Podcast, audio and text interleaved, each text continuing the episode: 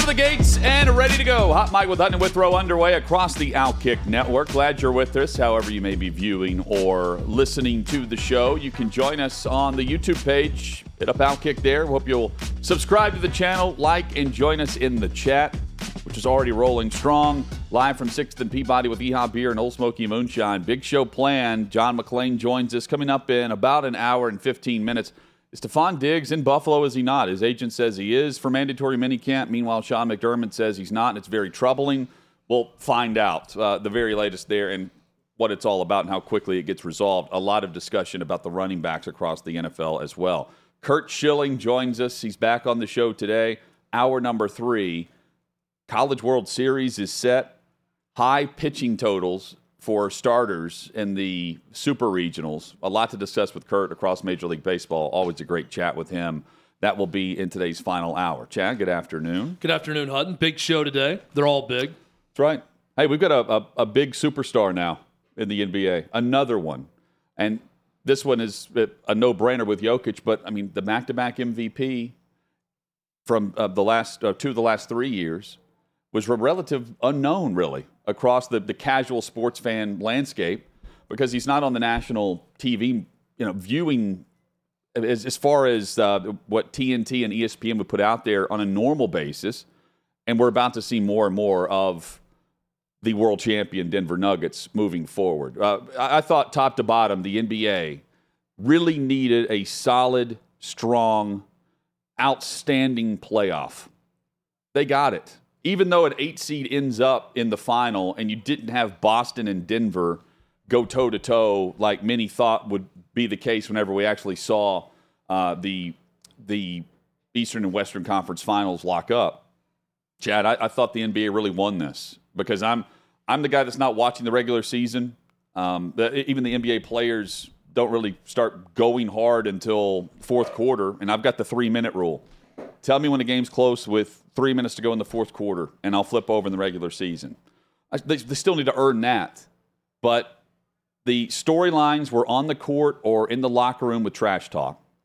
They created buzz with not just the play in games, but once we got to LA and Memphis, and you, you had the opportunity to see what would happen if a guy wants to step forward and talk trash to LeBron James. That was entertaining. Then you have the Sacramento Kings who are a flash in the pan, but they had to go through what the Golden State has been able to create over the last several years, and they seem like they're an up and coming team that's worth following. And from the Eastern Conference, the one seed goes down in the first round, but the team that knocks them out ends up in the NBA Finals with Jimmy Butler taking over for the majority of the games that mattered. He didn't last night when it mattered, and that's why the NBA has not just a, couple of good storylines, but they now have the face of the league moving forward in Jokic. He took over. 41st overall pick. A Taco Bell commercial was on TV during the NBA draft when he was drafted by the Denver Nuggets. And he ends up being a unanimous MVP for the NBA Finals. And he leads all players in the three main categories for the entire NBA playoffs. Jamal Murray comes back off the ACL. Michael Malone shows that you can have a strong voice in a locker room as an NBA head coach and lead a team from the bench. Fantastic job, top to bottom. And they even got it right with Ja Morant and keeping the suspension low key until after Denver had its moment. I, I, I think the NBA, they won. Denver wins, but the NBA won by having not just the number one seed, but the top to bottom best team and what is the, the old school way of building this team, win the NBA championship by, by a mile. That was the headline at SI. Denver wins by a mile, and they're right. Best team hands down, but the NBA had a really good playoff top to bottom, Chad. The NBA won in this whole deal. I'm, I'm with you on all those points. One area they lost last night, that review oh. on the Jimmy Butler foul. I, I don't know how anyone with a good conscience can come back and say that was a defensive foul worthy of three shots in that moment in the game. Jimmy Butler almost took over. He hit back to back threes and got three more points on that that foul that was not where he puts his foot out in a kicking motion yep. to draw contact where no contact was made on him and they reviewed it And everyone on the ESPN ABC broadcast, Van Gundy is saying, well, that's clearly going to be overturned. And they come back, and even the NBA in cahoots announcers have to say, that's just flat out wrong. and I'm sorry, but when I, I, all's well that ends well, and I'm glad the Nuggets won. It didn't cost them a championship. Mm-hmm. But in that moment, that could have cost them that game. And then that game becomes a game six back in Miami, which could become a game seven to win it all. That's a huge moment in the game to completely botch. And while I think this has all been great for the NBA this postseason, you need to clean up your officiating and your review process because just like Tim Donaghy, the moment you open the door to possible impropriety, you start to get questioned on everything. And I don't like to be too extremist on things, but I watched that review last night and I tweeted it. My first thought was they're rigging this to try to get more games because this series has been good and these playoffs have been good. I well, don't know how you look at that and uphold a foul call. In on any planet, everyone who saw that said that is not a defensive foul. Well, I'm with you on uh, with the Tim Donaghy stuff. Everything's going to be questioned. They're the most transparent when it comes to their officials of the leagues, and in, and in large part because of Tim Donaghy. But they have the announcement now at the at the broadcast table that where they will tell the not just the arena but the the announcers what's going on. I don't know why that wasn't communicated. Uh, beyond that, I don't think it necessarily changes the series. That one call, if they end up winning the game, what it did is change the line. It was Denver minus nine. So if you took the points and you're thinking Denver rolls, they were up. That Miami went on an 8-0 run with what a two minutes to go in that game last night to make it much closer than what it was even like down the stretch. Well, look, it, it didn't cost them, which I'm I'm thankful for, but it is the type of call that could have. And then you got a game six on the road all of a sudden. If Miami goes on and get, you know, has that happen, those three points the difference, they win by one or two it, it could have cost the Nuggets the series. Um, I'm glad it ended the way well, that it did. I also think Miami didn't really want to extend the series, as crazy as that sounds. Butler takes a, ter- a terrible three. This is after they they were going back and forth matching buckets. It was a very entertaining final three minutes. But they went on the 8 0 run, and then Jokic took over. Murray missed a, a, a fadeaway jumper. Uh, they get the rebound and the putback um, on, on the offensive boards, and then they come down and miss a shot. Miami misses a shot. Denver gets the rebound. They get fouled. They hit two free throws. I think they're they're up three. There is a terrible, just terrible three taken by Butler, and on the fi- on the next possession, he throws throws the ball away on a steal, and with 25 seconds to go, they're down three. Spoelstra calls timeout. They had one more possession where they missed the they missed the shot, and then they just didn't foul. Yeah, they were down five. I think they were down five. There's about 15 just, seconds they're left. just letting it play out. And yeah, it, that, that like, was one. That was more of like a, a, people were joking about point shaving because they didn't want him to get to the the line at that point. So they didn't foul the last 15 seconds to make it worse. I, I just immediately thought, I'm like, well, they just know that they're not going to yeah, beat this team. I, I applauded that because I think that Lowry missed that three with 15 seconds left and they were down five. So instead of fouling, Lowry immediately, and, and Spoelstra told them, they called a timeout. If you don't hit the shot, we're not fouling them because Lowry missed it and, and extended his hand to shake shake his hand. Yeah. With about 14, yeah. 15 seconds left, trying to go ahead and greet them and just let the Nuggets dribble it out, which. I mean, I get it. It's not what normally happens in a basketball game, but what would have happened was they fouled them, they go hit one or two more free throws, and the game is still over. Um, hats off to Nikola Jokic who is now a different type of superstar. We've said that throughout these playoffs, but post game last night, has the man even celebrated yet? He went and consoled every Heat player, shook everyone's hand, went out of his way to shake others' hands. We're seeing him now drink some champagne. I saw a Serbian well, dance party in the locker room also. yes, if he celebrated, I don't think he knows how. I mean, he, he doesn't know how to celebrate with champagne. He didn't know how to spray it. it it's crazy. It, it really is in a look at me, look at me world. Yeah. I, I'm doing this for Instagram follows or likes or clicks. Yeah.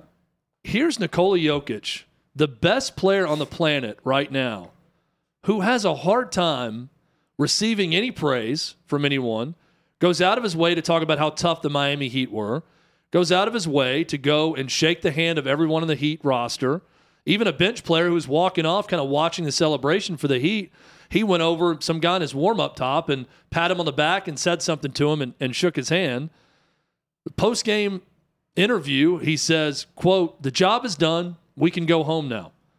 And gave all of the credit to his teammates, all of it. I love this selfless quality. This is a lost art, not just in sports, in life, in entertainment for sure. It's a lost art. I listened to a podcast on the show Barry with Bill Hader. Bill Hader is one of my favorite celebrities because when you listen to this podcast, he goes out of his way to mention the name of every stunt person, every boom mic operator, every PA. When something comes up, he will give credit to someone for a scene and talk about how great of a job they did. And he will deflect credit to someone else. The greatest leaders that I've ever seen in any walk of life, they are quick to do that. Some of the smartest people I know are quick to give praise to someone else and give credit to someone else, and they deflect that. That is servant leadership at its best. And that's Nikola Jokic. And I admire the heck out of the guy. And I look at his comments about job is done, we can go home now. And there were some people saying, man, this guy's really, you know, wanting to get out of Denver in a hurry. And I thought to myself, you know, if I had a, a wife and child and brothers and sisters and everyone else with me in a foreign country, or I went to go, let's say I played basketball in Turkey and I had to stay an extra three months to go win the Turkish basketball championship, I'd be the same way. Can I get back home to the United States? The man wants to go back home to Serbia. I, I understand it. Now, it's the NBA. He's playing in the NBA because the, it's the top league in the world. It's not an American going to a minor league in Turkey well, to go win a championship, but that's just how he's built. Well, he wants to He's done his job and he wants to go home now. He, he's, I mean, is he going to enjoy the parade on Thursday? Doubtful. No. I mean, he's probably no. enjoying it, but he's just not looking like he's enjoying it. Yeah. Yeah, you're right. I mean, so I just it's it's so refreshing to see this very, type of. It's very genuine. Yeah, um, it's who he is. I don't think that it's, think it's he, not false humility. I agree. Uh, he did get emotional last night on the bench at one point, yelling at his teammates. They had a nice close up of him on the bench, getting as animated as I've ever seen when they were down seven or eight points about what he wanted done. But I, I just I marvel at this guy throughout these playoffs, how he's handled himself, and just how unique that was. Every championship celebration, when someone wins their first, it is an emotional event. It Jamal Murray. celebratory Jamal event. Murray last Jamal night. Murray was great also. I love that that emotion. But that's what you're describing. But I, and I'm not Jokic not being excited about it is not what I'm praising him about. You know, that's different, but I, I liked it. It was refreshing. And I'm sure he is excited deep down. It's that the first thing he did was go and tell the team that just lost in five games, great job. And then the first thing he talks about when asked about the championship, he's talking about his teammates. And Hutton, you're right. Then you go to the flip side of that. And when they brought up, you know, Jamal Murray barely being able to walk a couple of years ago, and he starts tearing up, and the crowd goes nuts. That was a chill bump inducing moment for me to watch the crowd start going crazy and Jamal Murray's response to that. Very cool scene in Denver last See, night. I, I watch Jokic and I think with his ability to suppress emotion, if he played on the PGA Tour now the Live, I mean, he, would win 30 majors. You know, I mean, yeah. the, the, greatest players on tour, like the, the legendary players, are able to suppress emotion in the biggest moments on the course. Jokic is able to do that. But you know, he also takes over. I mean, last night in the fourth quarter, but beyond that, I mean, he's the first player to lead all players in the postseason in points, rebounds, and assists. He's the he's the lowest drafted player at 41 overall to win the NBA Finals MVP, and he did it unanimously. Total dominance, and it was throughout the entire postseason. And now the NBA has a star to market that is about Chad, uh, humility, integrity, not the BS. And that goes back to the postseason. They were able, they already had a star. I'm not sure many people really bought into it um, because they just weren't watching him. Shaquille O'Neal watched him play in person for the first time. This, it, it, and it happened during game one of the NBA Finals. That's crazy to think about. Well, it's a, it's an amazing two days for Serbia when Novak Djokovic, it's hard saying both names back to back and not blending the two of them. Novak yeah. Djokovic yes. Wins his 23rd Grand Slam, and then Nikola Jokic wins the first ever NBA title for the Denver Nuggets in back to back days. Really cool to see that. Now, we can get into a whole big discussion about how marketable is the international star to an American audience. And a guy who is quick to say, which I love, he say, "Hey, the job is done. Can I go home now?" Now I can go home, and he gets GTFO out of the United States immediately. How marketable is that for the NBA? I, I still think, even though he is a Serbian player, not just Serbian born, he's a Serbian. He's going to go live, his primary residence is in Serbia. I still think I would market the hell out of that guy oh, if I'm they, the they NBA. Have to.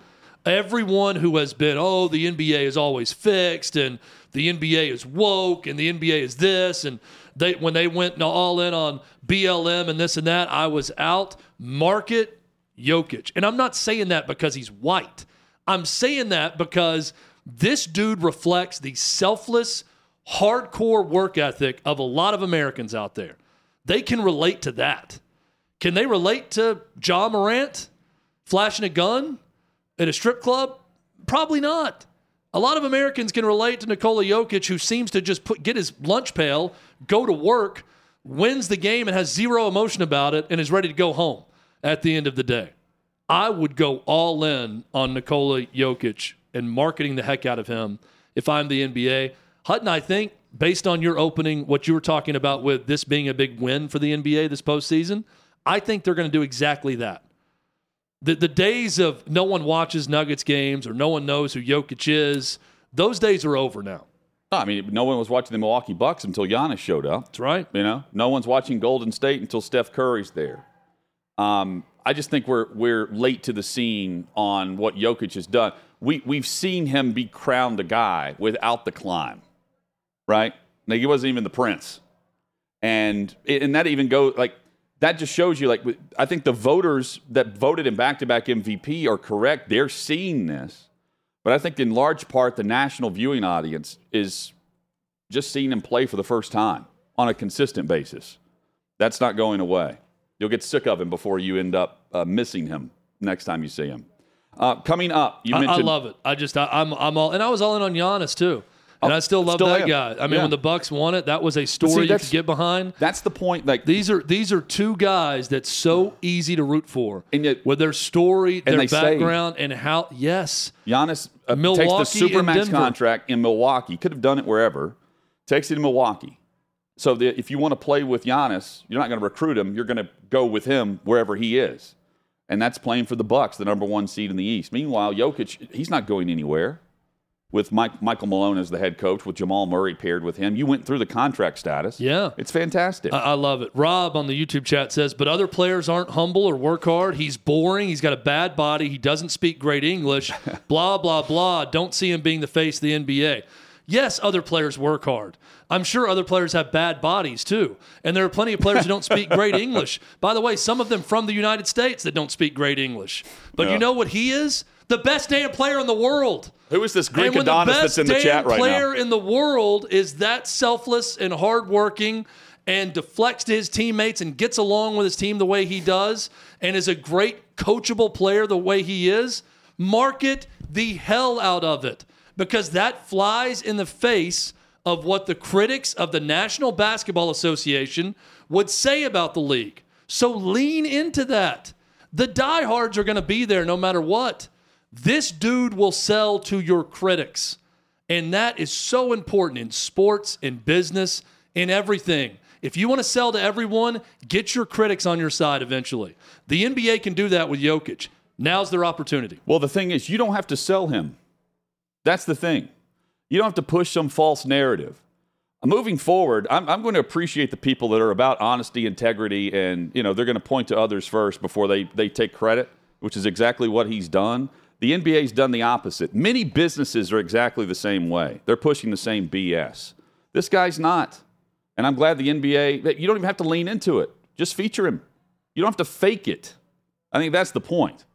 You don't have to fake the promotion and backing of an NBA player when you're backing Jokic. This dude's the real deal.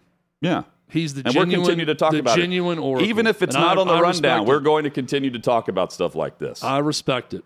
Coming up, the PGA Tour, they're remaining in the news because now the government's taking a peek. Well, Jay Monahan, who leads all things PGA Tour and now works for the Saudis, he is saying that, well, the feds, they, the federal government looked the other way. They, they left us on an island by, them, by, by ourselves when we actually needed help. We'll dive into what he's all trying to sell now. Plus, it is Ja Morant watch season, and the NBA got this right too, pushing this to the afterburner now of the offseason as we await to find out what the suspension will be like for another NBA star. That's next on Hot Mic.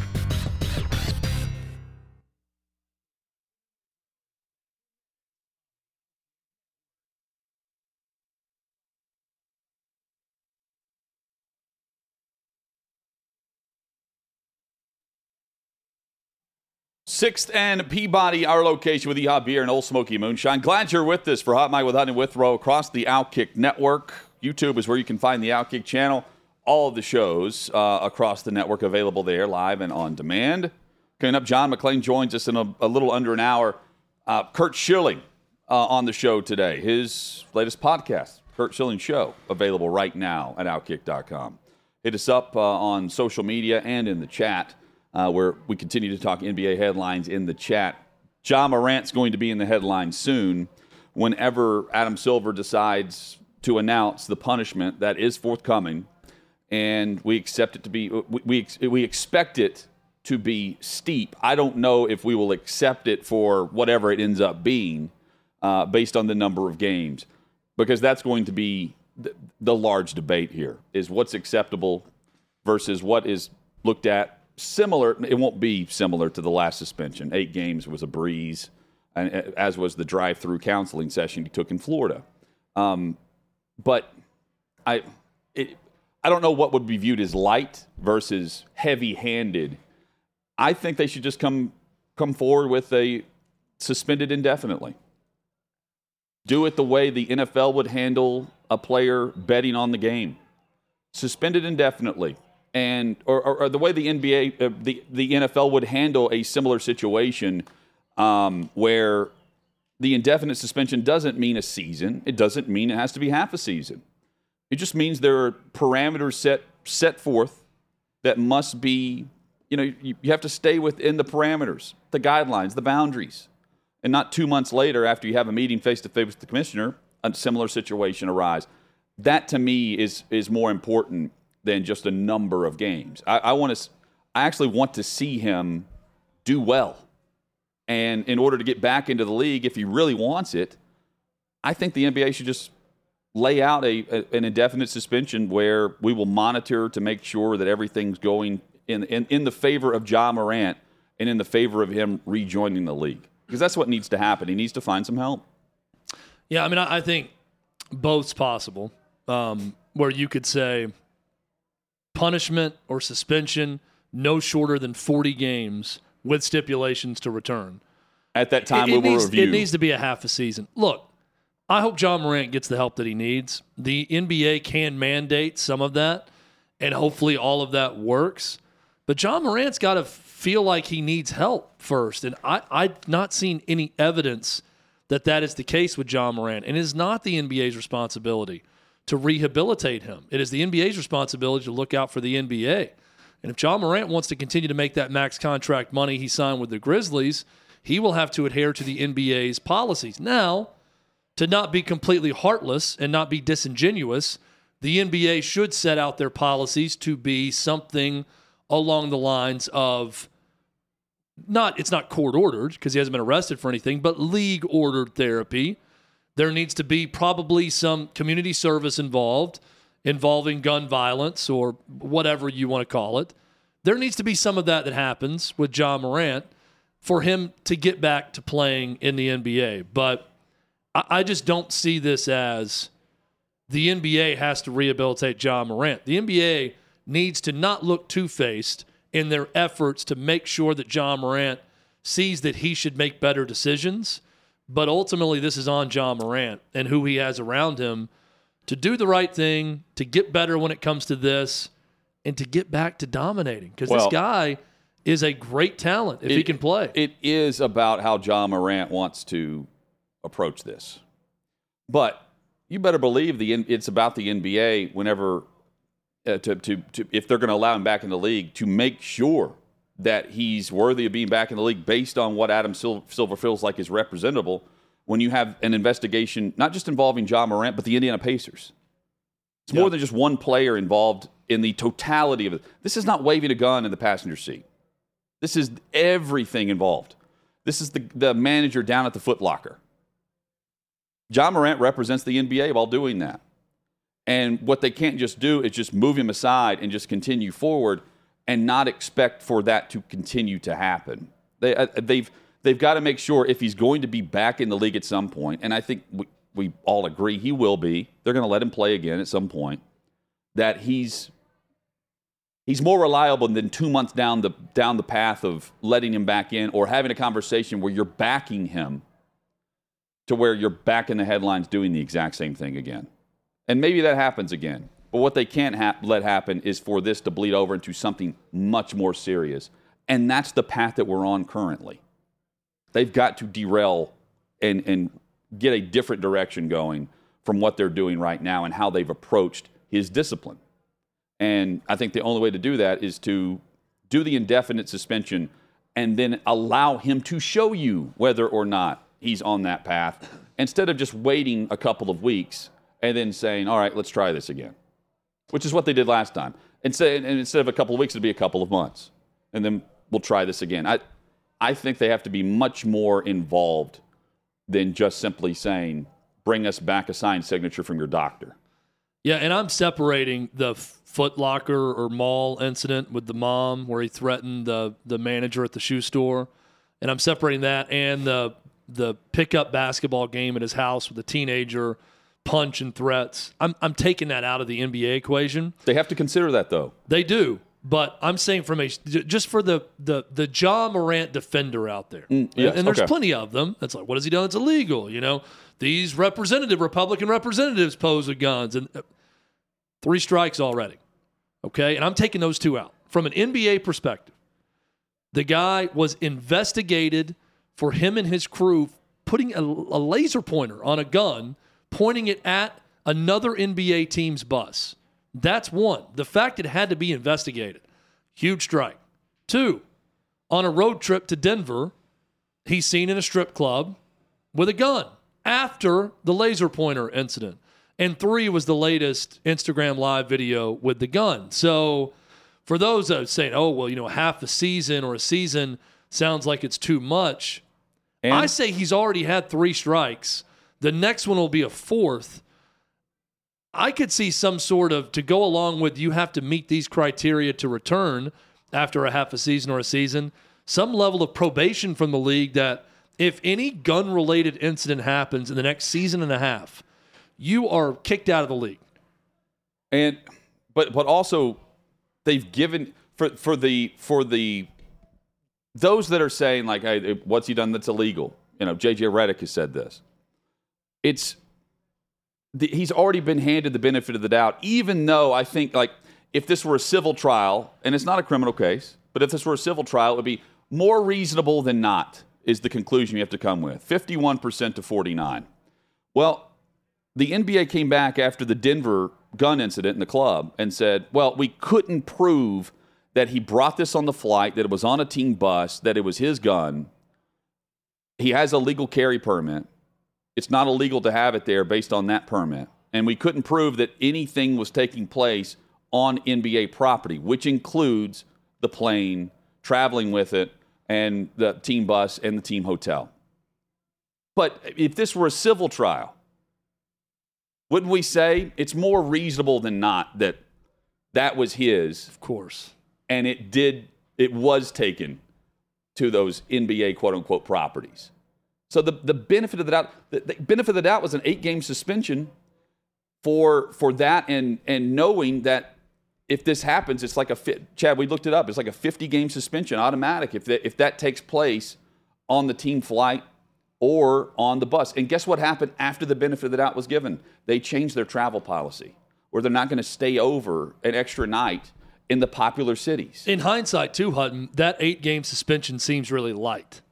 At the time, yeah. I remember thinking, okay, that, that feels about right. And then he'll be back in time for the playoffs. You know, that felt okay. But now, if you see this other thing happen, it all feels way too light. Why?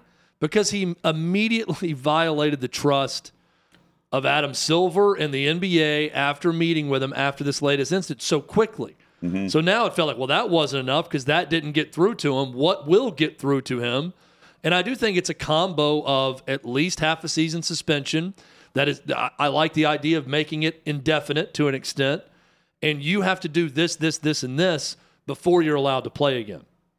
The other thing is uh, uh, going along with the, this benefit of the doubt is the fact that they treated the announcement like he, he was diagnosed with some terminal illness.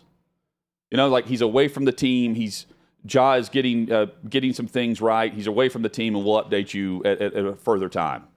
And it took two or three days before anything was even coming to light on the fact that he's down in Florida for counseling. And then before that story was even really discussed over a 24 to 48 hour period, he's flying to New York to meet with Silver. And before you know it, he's back in. And Silver's releasing a statement saying he felt that he was honest and contrite with him across the table from him, which wasn't true. He said across, he, he taped the interview. He had, he, uh, he had Jalen Rose asking the, the, questions on ESPN. And he's back in the uh, back in the playoffs, just in time for the playoffs with the Grizzlies. And then soon after, we see what happens as the next series begins without gr- the Grizzlies a part of it. It's a again, it's just a trend, and it's going to continue unless the NBA is able to actually find find avenues to where you can actually get his attention. I don't know what those. I'm not pretending I say I know what those are, but you know, you've got everyone from Charles Barkley to Lil Wayne that are trying to reach out to him. Pac-Man Jones uh, admitted with Pat McAfee that he he tried to reach out to him. Pac-Man was suspended for a full season. Yeah. Had to get back with Goodell before he was allowed to even be traded to the Dallas Cowboys be, from Tennessee. Yeah, had to be vetted by the commissioner. And that involved a shooting again. out in, in, a Vegas strip club where a guy was left paralyzed. Um, point being, it, it's not just the league; it is Morant. But and yes, he's got to be willing to you know accept that he, he, he wants to actually change, but the NBA can't just say, well, it's up to Ja if he wants to change. They have to make sure they give so many different areas of influence to him. And yeah, there's so many guys, even in the league now, former players that are saying the exact same thing, and they see it coming too. But if they do all that and he does all of that and he still hasn't changed because he doesn't want to, right. at some point it's no longer on the NBA. Right. It is going to have to be on him. Alib in but, the YouTube but, but, chat. But real quick, I can't. Let's say that happens after a half game, a 40 game suspension, and then well, Ja didn't want to change, but they let him back in, and then a month later something else happens. I could, like they have to make sure that from, because on the backside of what we saw from the last disciplinary action taken, we don't really know what he did and didn't do. Yeah. The NBA's got to make sure they know. that they relay what he's doing or not doing in order to make sure that we're not pointing to some light discipline or some look the other way mentality, which seems to be what has happened and the trend over the past year of nothing but report after report. So Alib uh, in the YouTube chat says athletes get so much slack for acting like morons that the rest of us don't get, and then people want to sit here and suggest we're being too hard on them. Give me a break. The only difference is the spotlight on it. Uh, you, you, do yeah. something stupid and you're a celebrity or an athlete to this extent then everybody's going to talk about it, and not everyone's going to talk about the dumb stuff that we do. But I'll put this into context for those trying to cut slack on Ja Morant or make false equivalencies. If I got mad at Davey Hudson one day and he got in his car and left the studio, and I had a laser pointer pointed on him in his car, and Outkick had to investigate that and find whether or not it was a real gun and a real laser, well, it was a fake laser pointer, and I was just trying to intimidate him. And this, and then I got written up for doing that, and everyone knew about it in the company. And then I went to a strip club flashing the same gun. You know, when I'm on a company retreat, then I'm I'm not. And there's keeping, a policy in place. Yeah, Fox and Outkick don't care at that point. They're not going to send me to rehab. They're going to fire me. That's how most everyone is going to be treated in that situation. Mm-hmm. So do not accuse us of going too hard at Ja Morant.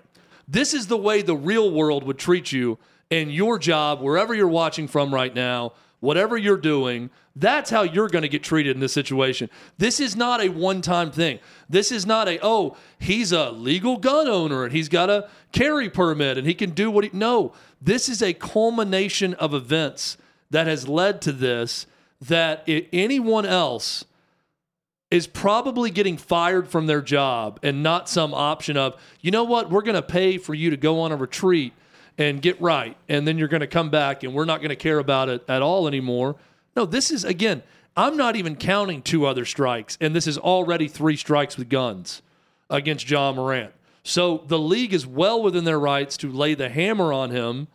But also, if you don't want to look like a hypocrite, make sure he's doing something to help himself well, during that time. And I, uh, from the from the first discussion we had on this, I've, I've I said like I I want to make sure this guy doesn't end up in prison or dead. And since then, Stephen A. Smith has said the same thing. Shannon Sharpe is saying the same thing. I'm with them. Like I, it, and, and Barkley and others, they're all voicing their opinion and they're backing not just the NBA policy, but whatever's headed his way suspension wise. But what they're also agreeing to is there's more to this and the path that he's on, the trend that he's on. Uh, Skip Bayless with uh, the segment with Lil Wayne, he's saying like, I hope Ja Morant doesn't turn out to be one of those people you just can't save. But what I can't sit here and say is the NBA doesn't have a part in that for a 23 year old that currently remains an active player in the league. And they let him back into the league even after the previous two times. So I, I do want to see what they lay out in detail instead of just some, he's getting treatment, guys. Um, you know, he's he'll rejoin the team when he's ready. It's it's got to be more than that. And and for the first time, uh, maybe in a while, we see a lot of current and former players that agree with the overall sentiment of the policies in place and the fact that we continue to see it from one individual. And I'm, I'm also not here saying that the other players don't have guns on them. They're no. admitting on social media that they're just not flaunting it. They're not putting it out there. And there are comments on that too as to why you wouldn't is, want to do that. This is not an anti-gun stance. This is an anti-being an idiot with a gun stance, especially when you've had other gun-related problems as a player in the league. That's what that's what we're talking about here. Monopoly. That's what we're talking about in the PGA Tour with their uh, alliance with LIV, Saudi money, the impact. We've got now the government looking into the funds coming in and the, the fact that the PGA Tour is saying, hey, uh, the fact that Saudi money's been around is exactly why, and, and the fact that it's been so influential is exactly why we had to take this deal and this, this unifying agreement. We'll look into what Jay Monahan is saying this week compared to last week and last year.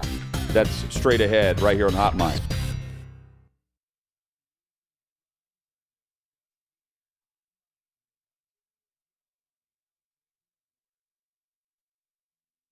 Glad you're with us. We've got uh, John McClain coming up in a little over 30 minutes. Plus, we have Curt Schilling on today's show.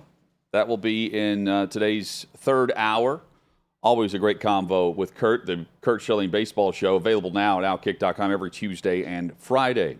Sixth and Peabody, our location with Yee-Haw Beer and Ole Smoky Moonshine. Chad, uh, it's going to be a, a newsworthy and noteworthy week out in Los Angeles. Los Angeles Country Club, U.S. Open, things tee off on, on Thursday.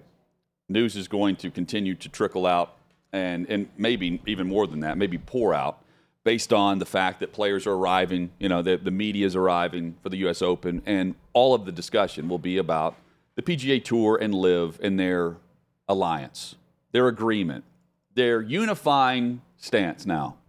A year after, uh, you had uh, Jay Monahan and the PGA Tour waving the flag, pointing to you know the the patriotism and the Saudi money, the blood money that was being poured in to the game of golf.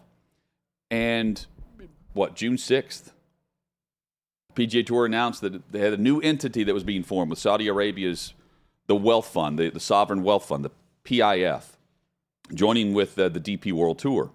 Well, now you've got uh, Senator uh, Richard Blumenthal from Connecticut, who sent the letter to Monahan and the and LIV Golf uh, that said PGA's PGA Tour's agreement with uh, PIF regarding LIV Golf raises concerns about the Saudi government's role in influencing this effort and risks posed by a foreign government entity assuming control over a cherished American institution. PIF has announced that it intends to use investments in sports to further the Saudi government's strategic objectives.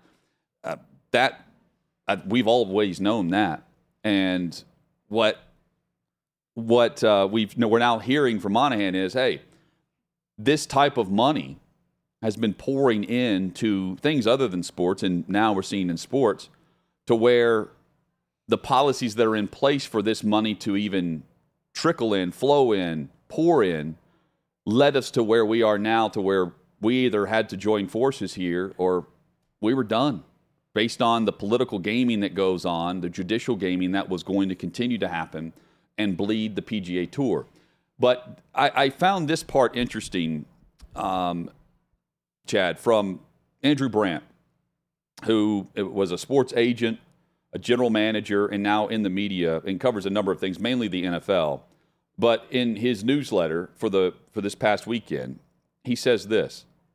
My sense is that the PGA Tour knew or was advised that one, the LIV Tour, funded by the $600 billion wealth fund, was not going away.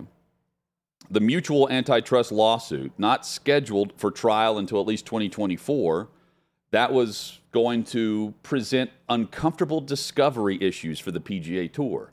And here's where it all, I think, lies. And I'm, that's me adding this in, not Andrew Brandt. But he adds into this. They would, the, the discovery would show how the PGA Tour magically found money for $20 million purse escalations, which came about over the past calendar year, and the fact that they have the, the, uh, the nonprofit said, the not for profit uh, status currently, yeah. which is another thing that Blumenthal wants to look into.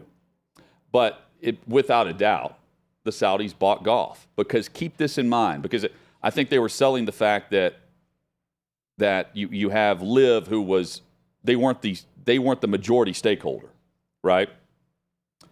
So based on how everything is written, they get the the LIV tour will decide who gets to join the board and win and who they want to invest into the LIV and PGA tour in this new entity. So they're the deciding body on that. So if they want to fund more into the overall new entity that they're creating, they're in control of that. So they're running golf. They've bought golf. Well, and Jay Monahan, you know, said it the way I know you've talked about it a lot, Hutton, is hey, this private investment fund is investing in tons of American businesses. Mm-hmm. We're just the latest they've gone after. So we eventually just played ball like a number of other businesses have that have been invested, taking their money in investment and capital, and we're now just doing the same. So there's so much to still learn about this whole story. And my big question is what does this really do to golf as we know it in the United States, and tournaments as we know in the United States, and what the majors look like, all of those things? My guess is from the common fan's perspective, it's not going to mean much. There's not going to be a huge difference in the quality of the golf or the way the tournaments are played or anything else. But we're going to find out, just like we have this is going to be a slow bleed of information now for months on this story about why this happened and what's next. Jon Rahm is saying he feels betrayed. The PGA golfers feel betrayed. They should. Uh, and they know that the PIF is now the sole investor in the PGA Tour, and they have the right of first refusal on any other future investors. Coming up, Georgia football and the trend